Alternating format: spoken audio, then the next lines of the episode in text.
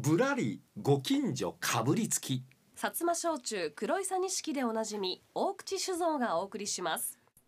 さあこのコーナーは皆さんのお近くのこの変わったお店がある、えーこんな面白い人がいてると。原田さん近所でこれ話題になってんだけどちょっと調べてもらわれへんやろうかと、えーちょっと調査してもらえませんか？何でも結構なんです。まずとりあえず一報いただきましたら私がそこへ取材に行くというこういうコーナーでございます、はい。さあ、えー今日いただきましたのはこの方からのお便りです。はい。兵庫県西宮市のはんなりさんからいただきました。ありがとうございます。KBS 京都テレビが五山の送り火中継をやります。普通京都市内から山を見上げる形で中継カメラを向けるんですが KBS は逆で大文字山の山頂から京都市内を見下ろす形で中継カメラを向けるんです。わざわざ山に登ってなんでそんなことをするんでしょうかといただきました。はい、えーこういう質問をラジオ大阪にいただいたということなんですよいやもう何ね。でも調べるって言ってますから、その原田さん通りで。す。ええーということで五山の送り火がですね8月の16日、うんいよいよ今週水曜日ということで迫ってまいりまして、えー今年も KBS 京都テレビの方では生中継をするということで、はい。え どこの局で誰が言うてんねん。ほんまやな。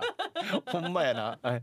と言いながらですね、これを調べに行ってまいりました。はい。どこに調べに行ったかと言いますと、うん。KBS 京都に行ってきました。実際に行ってきました。でね、はい。これ担当の方がいらっしゃって、ええ。えープロデューサーの方にちょっとお電話したんですけれども、ちょっと都合がつかなくって、はい。えじゃあかつて、うん。この中継を実際に体験をしたことがあるアナウンサーの方にお願いしようということになりまして、梶原誠アナウンサーです。えー KBS 京都の梶原アナウンサーにお願いをいたしまして梶原さんお優しい方なんですよ。はい。えでまああのいいですよって、えー言っていただいたんで、うん。えー KBS 京都に行ってまいりました、はい。朝早い時間だったんですが、えー訪ねたのは9時半頃で、えー9時半頃と言いますとラジオではですねほっかほかラジオと言いまして、うん。えーラジオ大阪で話し家の時間の水曜日担当している、はい。えー翔平さんが、えーあの番組をやってはる時間帯やったんですよ。うん。でいやあの梶原さんにはい。翔平さんやってはるからあ浩平さん。え浩平さんがやってはりますんで、えーちょっとあのおスタジオ見せてもらえませんかというふうにお願いをいたしまして、はい。えそしたらあの、えー KBS 京都のラジオのスタジオって大きいんですよ、はいす。ごく広いんですよ。うん。で広くって、えー他の人がプッと入っていってもなんかこうわからんような感じ、うん。広い。んですよ。はい。えであの浩平さんが私の顔を見て「あ原田さん来てはるわ、なんなんで?」っちゅう顔しそそうですよね。なんでっちゅう顔しあって、はい。でわざわざこう来てくれはりまして。ほうで外へ出てちょっとお話をさせていただいて「えなんで来たん?」みたいな、あれここ何の局やっあけ。そうそう京都やんな。えーそういうことでちょっと KBS 京都の方に寄せていただきました、はえーそして、えー梶原アナウンサーに実際どうなのかっていうお話を聞いてきたんですけれども、まずねはい。五山の送り火っていうのが毎年この8月の16日に行われてるんですけれども一体どんな行事なのかうん知ってます、山に文字があってそ 火がうなんでしょついてる。そうなんでしょ、はい。ええそのあたりを実際に梶原さんに はいお話を聞いてきました。お盆にお迎えしたご先祖様、まあ、お初来さんというふうに言うんですけれどもその方々を今度、えー浄土へお送りするという意味があるのがこの五山の送り火ということなんですね。ですから東の大文字から妙法船形左大文字鳥居というふうに五山があるんですけれども時計回りと反対方向に西に向かってずっとつけていくんですね。ですから西にお初来さんご先祖の魂を送るというそういった意味で道しるべになるような意味があるというふうに僕らも放送では伝えていますね。さすがですね原稿何もなく突然あの質問をさせていただいたんですがスーッとこの辺り答えられるというのはさすがメイン司会者一夜漬けで勉強しましたけど さすがですすごい。梶原さんさーっと答えてくれはりましたかっこええですね。メモ何一つなくなしで。えこの後さらにね語気が強くなって、はいなんかものすごく感情的にはお話をささせて、えー、していただいたというぐらい、はい、えー、あのー、梶原さんやっぱ熱があるなと、ね、やっぱり京都のアナウンサーの熱量は違うなという気がいたしましたが、はい、さあということで、えー、その五山の送り火大体歴史的にどういうものか分かっていただいたところでですね実際にこの生中継、えー、今年も行われるんですけれども、はい、その、えー、山の上から中継するのはなぜかという質問に答えてもらったんですが、梶原アナウンサーはかつてメイン司会者として放送しておったんですけれども3年前は大文字の如意ヶ岳に上がって火床の様子も中継したということ、だから実際体験している経験しているアナウンサーということで、山登りの経験ありなんですよね。でお話聞いてましたらねこれなかなか大変な中継なんですよ。え梶原さんのお話です。五山の送り火の中継を担当したことはあるんですか？はい。あのメイン司会として KBS 京都にスタジオを設けて五山の様子を伝えるっていうこともやりましたし3年前は大文字如意ヶ岳に上がってその火床の様子も現場から伝えたこともあります。ということは山の上に登っていらっしゃる経験があると、はい何のためやということで今日。なんで KBS 京都に聞いてくれはないのかなと思いましたけど。さあその山の上から中継する意味合いというのはどこにあるんですかというふうに頂いてるんですがズバリお答えいただきましょうか。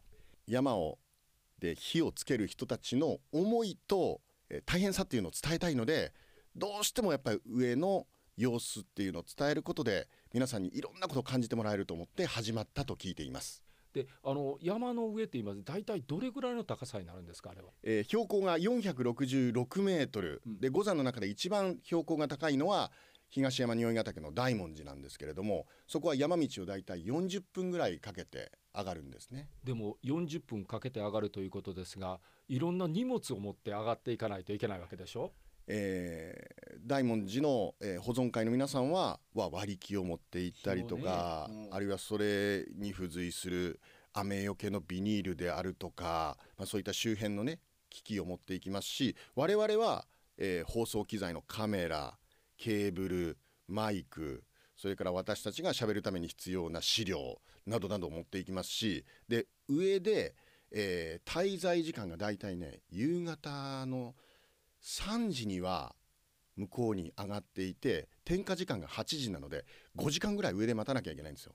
ですからそのためのドリンク飲み物それから、まあ、保冷剤とかあるいはこう暑さをしのぐためのものとか、えー、食べ物とか、まあ、そういったものも持って上がりますね。これは車で上がっていくんですか？いえいえいえあの自分たちの足でリュックサック背負ってでその電波を送る機械とかカメラとかもみんなで手分けして持って上がります。全部人がその上機材放送機材を持って上がるんですか？放送機材に関しては我々が自分たちで持って上がります、えー、これはなかなかの大変さがそこにはあるんですね、えー、そして上から中継しますよね、はい、8時になりましたら中継が始まります、えーはい、えー、その中継のポイントっていうのはどういうところ？我々テレビ見るときにどういうところをポイントとしてその上からの中継を見たらいいのかなということなんですが。あの宗教行事なので山の上のちょうど大文字の真ん中のところ金輪っていう呼ばれるところがあるんですけれども大の字のそれぞれの辺が重なるところ、中心のところありますよね、ええ、そこに祠があるんですね。そこで度胸が唱えられてその火を金輪というところに持ってきて中心の種火のところに火をつけてそこからだんだんと火をつけていくと。割り木だけじゃなくて松葉を使ったり麦わらを使ったりどういうふうに組み上げて炎を、えー、大きく強く見せるのかっていうその保存会の皆さんの、えー、工夫とかもこう伝統でこういうふうにすれば綺麗な炎が見えるというふうな工夫もされているので、まあ、そういったところも苦労とか、えー、思いとかも伝えたいなと思って、えー、いつも放送してるんですけどね。いや今のお話聞いてましたらやっぱり山の上からいりますね。いるんですよ。いや梶原さんも暑いですね。いやでも大文字の山の上はもっと暑いですから。そうですか。熱波でもうねやけどするんじゃないかっていうぐらいすごい火がつき出すとはい。はあ。ですからあのビニール系のものを着ていくと溶けて皮膚にこへうー。焼き付いたりするぐらいそんな暑いんですか？めちゃくちゃ暑いです。原田さんも一度。いやいやいや私はいいんですが。あなるほど。じゃあ大変な中継なんですねこれ。そうなんです。よもう一番命の危険を感じる中継って言ってもいいぐらいはあ。大変なんですまあ、なかなか危険を伴うすごい中継が、えーそしてものすごい労力を持って、はい。えー行われるその中継だとこういうことですね。はい。はい。さらにねえ5時間山の上で待つわけじゃないですか。はい、お手洗いもないんですよ。どうされるんですか？そこはもう我慢です。嘘。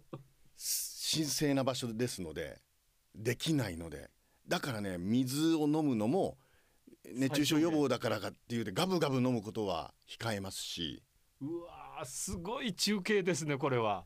中継の視点から立ち位置から言ってもいろんな苦労があってですね。はそういう気を使いながら天下の時をお伝えしているということなんで山の上からやる意味があるんですかっていうふうに言われましたけど意味あるんです意味があるとそれを伝えたいと思って我々も結構苦労しながらえーやってますのでそのあたり分かっていただいたらありがたいですねあわかりました。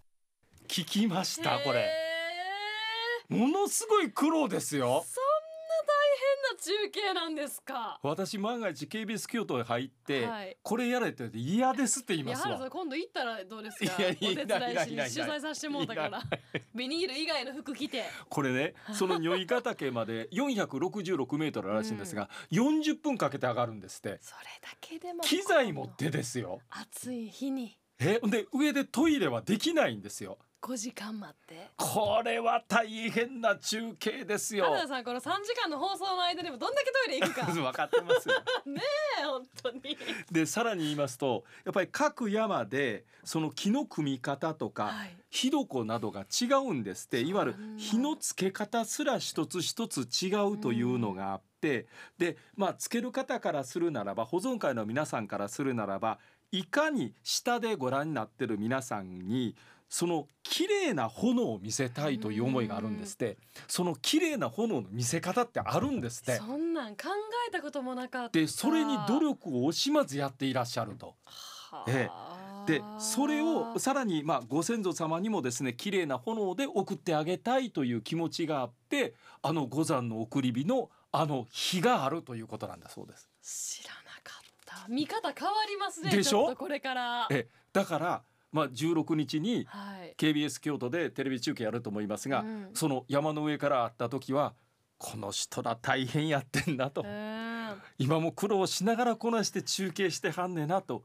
で一つ一つの山でやっぱりその火のつけ方一つ違うと、祠でびっくりしたでいしょ？やびっくりしました。そのちょうどね重なる真んはい中のところに、ところね、はい。うん。そんなものがあるっていうことも知らなかったか。だかららそういうのはやっぱり全部お伝えしたいと。あーそ作る側番組作る側からすれば、はい。こんだけのことを保存会の方がやってうん。下で見てる人がいかに綺麗にもうその大の字を見ることができるか鳥居型を見ることができるかということを伝えたいというこの思いは私の中にはありますがようやりません。いやだから梶原さんが熱くなるってはいいう意味がわかりますよなんかちょっと伝わってきました。わかりますよね。ははいい、ということで、えー今日はこのご質問にお答えいたしました。はいさあ皆さんも、えー私にちょっと取材行ってほしいとこんな質問があんねんけど何でも結構です。どんどんお待ちしておりますんでよろしくお願いいたします。はい採用された方には大口酒造の黒いさ錦 720ml 一本をプレゼントいたしこます。れ美味しい焼酎で鹿児島で一番売れてる焼酎なんですよめ。ちゃくちゃ美味しいです。ですので、えっと年齢も書いてご応募してください。宛先です。メールは kf アットマーク obc 一三一四ドット co ドット jp。ファックスは大阪零六六五七七零三零一。おはがきは郵便番号五五二の八五零一。ラジオ大阪原田俊治かぶりつきマンデーご近所かぶりつきの係まで。芋は鹿児島薩摩焼酎黒いさ錦。ぶらりご近所かぶりつき薩摩焼酎黒いさ錦でおなじみ大口酒造がお送りしました。